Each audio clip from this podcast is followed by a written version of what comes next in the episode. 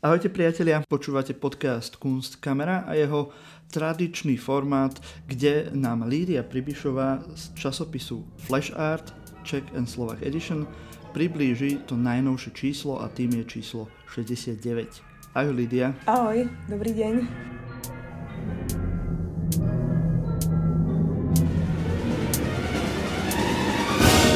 Najnovšie číslo ktoré vyšlo od časopisu Flash Art, má podtitul Gaming, takže opäť veľmi aktuálna téma uh, hry, počítačové hry, kde samozrejme veľká zložka toho je aj tá estetická, tá výtvarná, tak sa dostáva čím ďalej tým viac do našich životov a to nie len u tínedžerov alebo u detí, s ktorými samozrejme tie hry sú takže najviac spojené, ale uh, ovplyvňuje aj rôzne iné aspekty e, života, ako si to napríklad približila aj vo svojom editoriále. Ako vnímaš ty e, tú tému gamingu? Um, tak pre mňa je zaujímavé najmä preto, že ponúka veľmi také zaujímavé prepojenie umenia a takisto aj mnohí umelci využívajú tú hraciu estetiku uh, vo svojich dielách. Takisto bola teraz otvorená veľmi zaujímavá výstava Hansa Ulricha Obrista, kurátora, sa volá World Building – Gaming and Art in the Digital, takže aj takýto slávny hviezdny kurátor skúmal tento vzťah a sa tým zaoberal na takéto rozsiahlej výstave. No a mm, tam sú zaujímavé aj rôzne také aspekty, že tí umelci používajú nielen tú vizualitu, ale rôzne metódy, rôzne prvky, dokonca aj zasahujú priamo do tých e, počítačových hier, no takže to sú také vlastne veci a myslím, že je veľká komunita okolo toho, ktorá sa zaujíma o tieto veci, takže preto sme sa rozhodli aj teda spolu s redakčnou radou, že sa budeme venovať tejto téme. Aj na umeleckých školách sa to študuje, aj tu v Bratislave bola nedávno výstava v galerii Medium uh, práve uh, toho ústavu, ktorý sa zaoberá aj touto stránkou estetiky tých hier a nejakých digitálnych médií, takže určite je to sféra, ktorá v tom vizuálnom svete aj umeleckom svete určite bude ešte čím ďalej tým viac výraznejšia.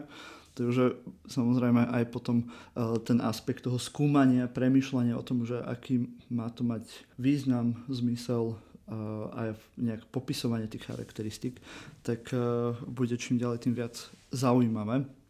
Ako ste k tomu pristúpili vo vašom časopise? Tak my sme, teda musím dopredu povedať, teda priznám to, že ani ja, ani moja kolegyňa Tea Zachová z českej redakcie nie sme nejaké herné, úplne ako keby pra, pra, praktikérky, teda nehrávame hry, ale prišla nám to ako zaujímavá téma, takže sme sa najprv teda radili s odborníkmi, ktorí sa týmito vecami zaoberajú a presne tak sme sa radili s ľuďmi z Vysokej školy výtvarných umení aj z VUT v Brne, a tak sme postupne ako prichádzali na rôzne témy, ktorým, ktoré rezonujú teda touto, touto komunitou. A mm, musím povedať, že takisto aj o, okrem toho, že teda tie hry nehrám, tak to čítanie a tých príspevkov nakoniec bolo veľmi zaujímavé. Um, tiež sa priznám, že uh, veľmi nehrám e, tieto počítačové hry, takže um, nie je mi až tak blízka táto téma, ale za to vždy, vždy si rád prečítam aj z tej stránky tej vizuality, lebo tá vizuálna stránka tých hier logicky prechádza aj do filmov, do seriálov, ktoré vznikajú na podklade týchto hier, alebo naopak, hej, tie hry preberajú nejakú vizualitu aj iných e, žánrov výtvarných. A tým, že aj učím dejiny umenia, aj sa pohybujem v tomto umeleckom svete, tak je to pre mňa zaujímavé práve ako tá vizualita uh, sa kombinuje, ako sa tieto nové médiá, ty si um, spomenula práve svojom editoriáli, čo ma tak veľmi zaujalo, že, že ako v 19. storočí bol román pre zmenu nejakej imaginácie, film, potom v 20. storočí hej, ovplyvnil pravdepodobne niekde tam bude ešte aj fotografia samozrejme, tiež v tom 19. storočí a že pre tú našu súčasnosť je práve hej, tým nejakým breaking pointom opäť ten svet uh, hier, to je tiež, tiež zaujímavé, že to sledovať, ako sa menia, čo sú tie, tie katalizátory tých, tých zmien v tej vizualite. Áno, no to bol práve citát uh, Hansa Ulricha Obrista a jeho textu ako k tej výstave, o ktorej sme teda hovorili, že on uh, vlastne považuje uh, tie hry um, ako za nejaký, nejaké pokračovanie nejakej všeobecnej mediálnej kultúry. Takže je to taký naozaj veľ, veľmi široký záber a uh, naozaj, že vo svete hrá um, 3 miliardy ľudí vlastne počítačové hry, že strašne veľa. Takže je to naozaj taký fenomén, ktorý sa tiahne naprieč spoločnosťou. A teda, aby sme prešli priamo uh, teda k vášmu časopisu, tak uh, samozrejme to opäť nabité veľmi zaujímavými článkami, ktoré nám určite uh, predstavíš. A začína to samozrejme novinkami, takže nejaké nové udalosti vo svete umenia, potom sú tam samotné tie články a na konci si vaši čitatelia môžu prečítať nejaké recenzie aktuálnych výstav alebo výstav, ktoré len nedávno prebehli. Tak môžeš nám predstaviť, že čo môžeme nájsť vo vašom časopise s, tým, s touto témou gaming? Mm-hmm. Tak poďme asi postupne. Na začiatku mm-hmm. máme článok od Anny Tudoš, čo je maďarská autorka a teoretička umenia a ona približuje vlastne jednu výstavu, ktorá bola tento rok v Budapešti, ktorá bola venovaná hrám a tu analizuje ako rôzne hry a rôzne ako prístupy a rôzne teda presahy aj so súčasným umením v tejto oblasti. Potom tu máme príspevok Ondreja, Ondřeja Trhoňa, ktorý je tiež teoretik, ktorý sa zaoberá uh, touto témou a on vlastne, čo ma tak ako keby zaujalo, rozdieluje ten herný svet na také tri scény. Jedna je taká tá vyslovene veľká, komerčná a jej cieľom mm. je ako za, zarobiť ako peniaze a mať nejaký zisk. Potom je taká, taký medzistupeň. No a potom je taká alternatívna scéna a, a práve tá je najviac ako prepojená s tým súčasným umením. A používa sa na to termín outgames, Takže mm-hmm. a často sú tam také rôzne podvratné prvky, ktoré sú aj na hrane e, vlastne hrateľnosti, sú tam rôzne také štruktúry, čo si vlastne takí fanšmekeri ako viacej využívajú a dokážu to oceniť naozaj ľudia aj z toho undergroundu ako hracieho, ale aj z toho vlastne ako umeleckého. No zaujímavé je inak aj to, taký moment, že niečo, čo je ako úplne že úžasný dizajn alebo vizuál alebo niečo, nejaký moment pre tých hráčoch, tak možno v tom vizuálnom umení je už také ako keby bežné a že nepríde to až také objavné. No a takisto mhm. naopak, mm. že možno nejaké prvky v, v tom umení e, prebratých z tých hier tak prídu ako objavné a pritom tej e, hráčskej komunite to môže prísť také úsmevné. Takže ako tie svety sú mm. navzájom prepojené, ale tak každý má tie svoje ako keby nejaké highlighty. A tie kontexty alebo uhly pohľadu aj možno na nejaké zabehnuté uh, fenomény mm-hmm. je tiež zaujímavé hľadať, že? Hej, hej. No čo by som tu pokračovala, potom je tu príspevok Michala Kučeráka, ten vlastne približuje dozaj túto výstavu Hansa Ulricha Obrista, o ktorej sme hovorili. Mm-hmm. A ďalej tu máme rozhovor Kláry Benešovej z Vojdechom Vaňkom, ktorý pôsobí na Fakulte výtvarných umení VUT v Brne a ktorý presne vedie ateliér, eh, kde spoločne v jednom kolektíve so študentami alebo teda už aj s absolventami vyvíjajú hry, takže je to rozhovor ako o tejto ich praxi. No potom ďalej mm, máme tu príspevok Viktorie Chomaničovej o tvorbe Filipa Hauera. A taký článok, čo teda mňa, čo som teda študoval dejiny umenia, najviac zaujala, alebo čo je mi najbližší, je rozhovor Zuzany Pastričak Duchovej s Marošom Brojom. A on je v podstate o, iniciátorom bol, alebo takým prvým bodom bola výstava v Galerii Satelit, ktorá bola 8 bit, sa volala 8 bit a ona mm-hmm. mapovala vlastne nejaké hry počítačové z, zo Slovenska z 80 rokov, alebo teda z tohto obdobia. No a je to veľmi zaujímavý rozhovor aj o tom, ako sa tieto hry vlastne uchovávajú, že ich vlastne treba v kuse kopírovať, treba vždy mať nejaký protokol o tom, na akých softveroch, hardveroch, aké všelijaké operačné systémy boli potrebné na ich spustenie. Takže on sa vlastne venuje tomuto výskumu. Takisto hovorili i o svojej metóde, ako tieto hry mapuje, ako je v kontakte s rôznymi ako amatérskými komunitami, ako navzájom spolupracujú a ako vlastne tento jeho výskum prebieha. Takže to bol pre mňa naozaj ako taký najzaujímavejší článok, čo mi priblížil vlastne niečo, čo som si doteraz úplne nevedela predstaviť.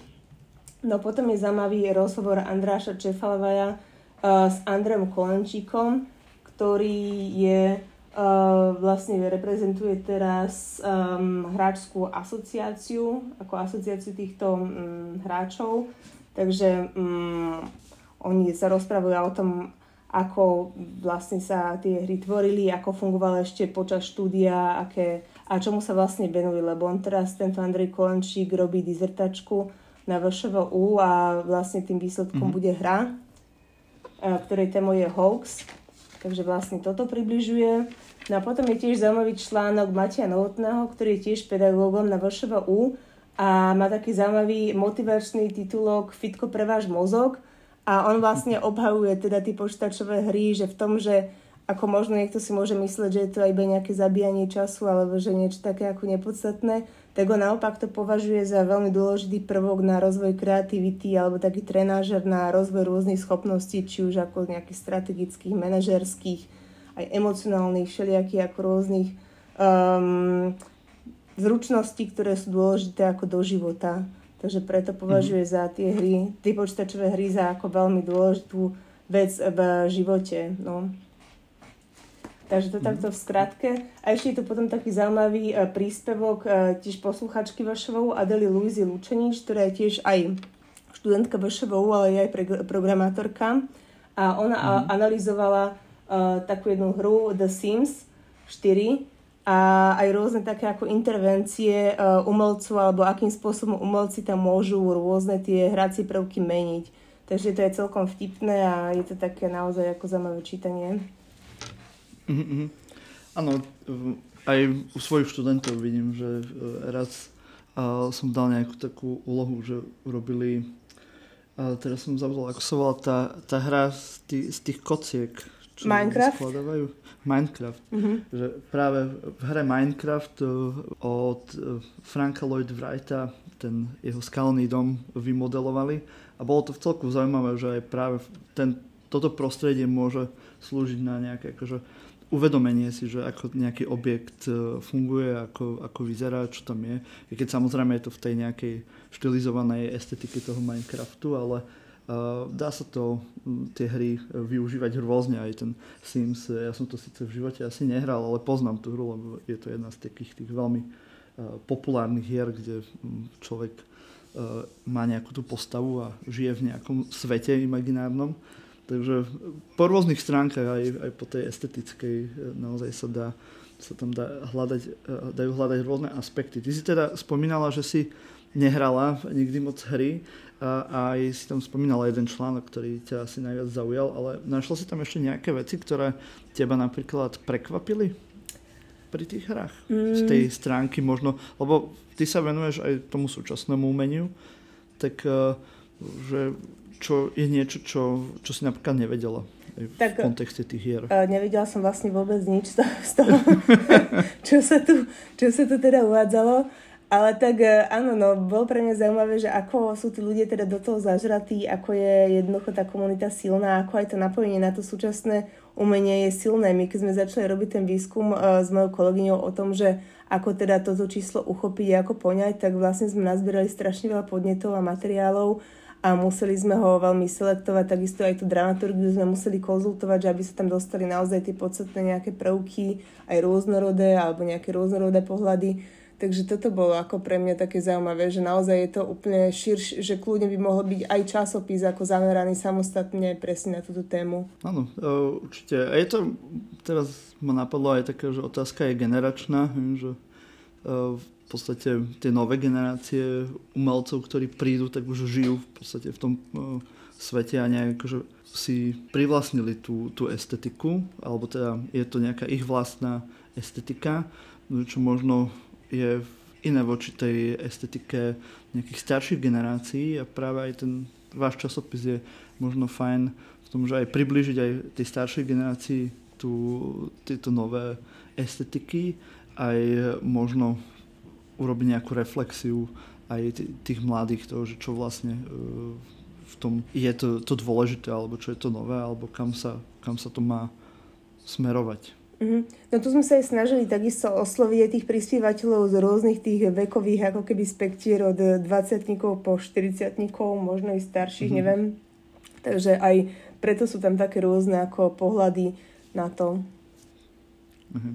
Určite je to super a pre všetkých našich poslucháčov, vašich čitateľov bude zaujímavé hľadať tieto novinky, nové pohľady a určite ako aj ty a ja sme sa dozvedeli z toho časopisu nové veci.